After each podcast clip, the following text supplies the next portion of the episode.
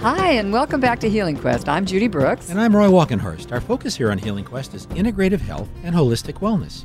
Well, the events of the last few weeks um, between the wildfires here in Northern California and the shooting in Las Vegas, to say nothing of the hurricanes in Texas and Florida and the Caribbean, have been deeply, deeply disturbing and tough on the emotions for many, many, many of us. So, um, last week we got some great expert advice on how best to deal with all of that. And today we wanted to get some more professional guidance because this is a topic that's still very much with us and it's not going away anytime soon, this trauma that we've all endured. So we're pleased now to be joined by Joyce Mikhail-Flynn. She's an associate professor at Sacramento State School of Nursing, author of Turning Tragedy into Triumph, and developer of a recovery system that she calls Metahabilitation. Joyce, thanks for joining us today. I'm pleased to be here. Thanks so much for having me. Oh, it's good to have you here in the studio with us. We know on your website, you, you talk about meta meaning going beyond and habilitate meaning helping an individual experience a higher level of functioning than they had before their trauma or catastrophe. That sounds fantastic. How is it possible? It's possible. If you look at life in general, you see it happens all the time. It happens in the biosocial world all the time. Things, actually, tragedies or crisis, or when challenges happen, those are profound vehicles for growth and development and change to morph to do well. So it's like I talk to people all the time. You always want to really celebrate successes, but it is in your challenges and actually in your failures that really brings out this notion of, well, what do you have? Mm-hmm. How far can you go? What mm-hmm. can you do? And uh, so I always tell people this you've all experienced metahabilitation. You've because, all experienced that. Right. I just gave a name to it and a system that helps guide that. First of all, what got you on this path to begin with? I, I know that you had a near death experience, and did that have anything to do with you was, choosing to do this work? That prompted all the work that I do now. So, when I quite a few years ago, I am a nurse practitioner clinically. Uh, I had a, a drowning event. I had 22 minutes of CPR to come back to life. Whoa. Once I came back and was in the hospital for a while, I saw this enormous gap while I was in the hospital about everything. I was constantly being told all the things I would never do anymore. Mm. So when I would ask, when can I run? Oh, you won't run anymore. When can I swim? You won't swim anymore. When can I do that? And I remembered saying to this one physician, You need to stop doing that. I'm living what I can't do. Mm-hmm. You need to ask me what I want to do. You need to help me get there. That's your job. So, as a both a provider of healthcare and a patient, I was able to see that firsthand. And when I came out of that, and it took a while, it took a while to come out. I had some brain damage as a result of the extended CPR. I just went through a lot. And after a couple of years after my accident, I ended up going back to school to study people who had survived death events, and I got a master's. And then after that, I started seeing, you know, I started really focusing on patients that I would see, or books I would read, or movies. And you'd see people who went through horrendous situations. And eventually, and over time, and that's the key, over time, not only did they survive, but they actually thrived.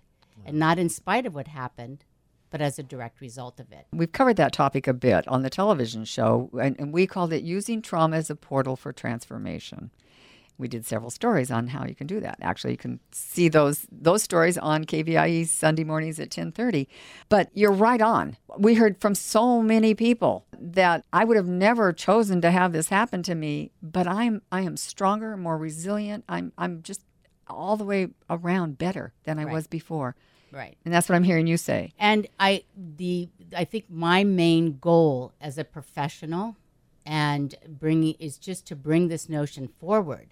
And when this first happened and I started studying what I now call post traumatic growth. Mm, I love that. Well, it's not other people obviously it's not my term but post metahab is a way to bring about post traumatic growth but when i started looking at this i i just i would go to people and I have to tell you, it was so frustrating sometimes dealing with healthcare administrators, mm-hmm. physicians, that because they always look at the deleterious, the negative.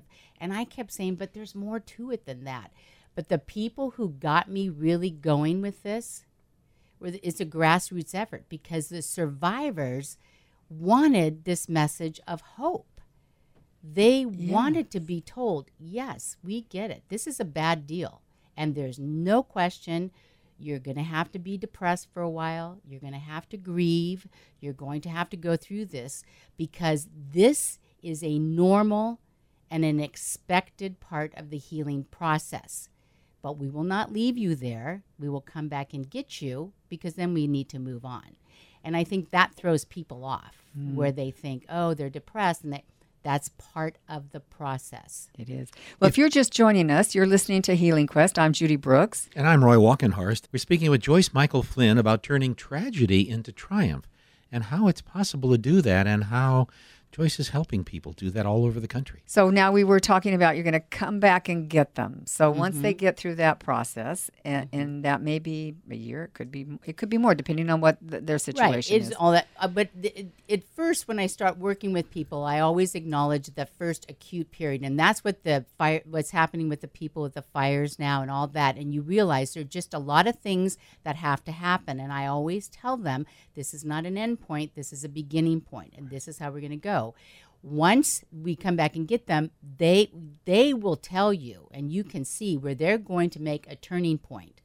And in that turning point, they may say, I have no idea how I'm going to really move past this, but I just know I want to do that. Mm. And that's when you get into a lot of work, a lot of, th- you know, some therapies and, you know, all sorts of different things that can go on. And then you just kind of move them past that. But again, there are six stages to MetaHab. I won't go through those, but there are six stages. well, what's the first them. one? Well, it's acute phase, and that's what people in Sonoma and that area are going through now. Okay. And the second phase is turning point. The third phase is focused on therapies and treatments, both uh, normal treatments and uh, alternative treatments. Whoa, whoa, whoa. N- normal and alternative. sorry, sorry, sorry. Yeah, yeah. I shouldn't say normal treatment. Yeah. Uh, what do you say? Like regular We treatments say that they see, or you know. Allopathic treatment. Thank you. Allop- Thank you. yeah. allopathic treatments, right? Thank you. I'm I'm mixing And- my words. yes. And that and then and then the fourth stage is it's a it's a time where they just kind of sit back and relax. They take a deep breath and kind of assess what does this all mean? What happened to me? Where am I going? Fifth stage is getting back into life, and then they move forward. And the sixth stage is what I call metahab.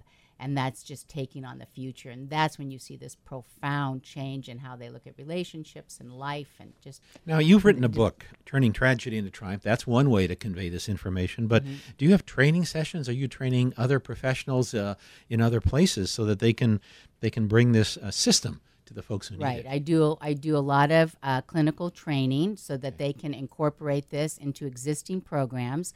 I always say you don't have to change what you're already doing; just add this to your own program. So I do that. I have a website that they can look at. I put out newsletters. I do a lot of. I teach at Sac State, and I created a course at Sac State called Traumatology: An Introduction to Post Traumatic Growth. So I do a variety of things to get this out. I do a lot of speaking and You're a Renaissance woman. Oh, thank you. Thank you. I got a lot to do. I still have a lot to do. Well, you have a lot of energy. Uh, were you always this energetic? Oh yeah. Oh, I think so. Yeah. I think so. So I think did. so that just came back. It came That- back. Came that back in that back. 5th stage. right, right. Well, I, and I also think that you have a, a clear focus on on uh, at least, if not the mission of your life, an important mission of your life. Oh, And absolutely. bless your heart for doing the work. It is, Thank you. This is a big big thing you're doing. We're almost out of time, but I just have to ask. I believe you also have a home in Sonoma. We have a home in Sonoma. We uh, did have to evacuate. We're fine. I actually grew up in Santa Rosa. The high school I went to is partially burned, down, down, So, yeah. yeah. Yeah. So you were very connected to that. Yes. We've been speaking with Joyce Mikhail-Flynn about her system of metahabilitation and how it's possible to turn tragedy into triumph. You can learn more about her work at www.metahab.com. That's www.metahab.com.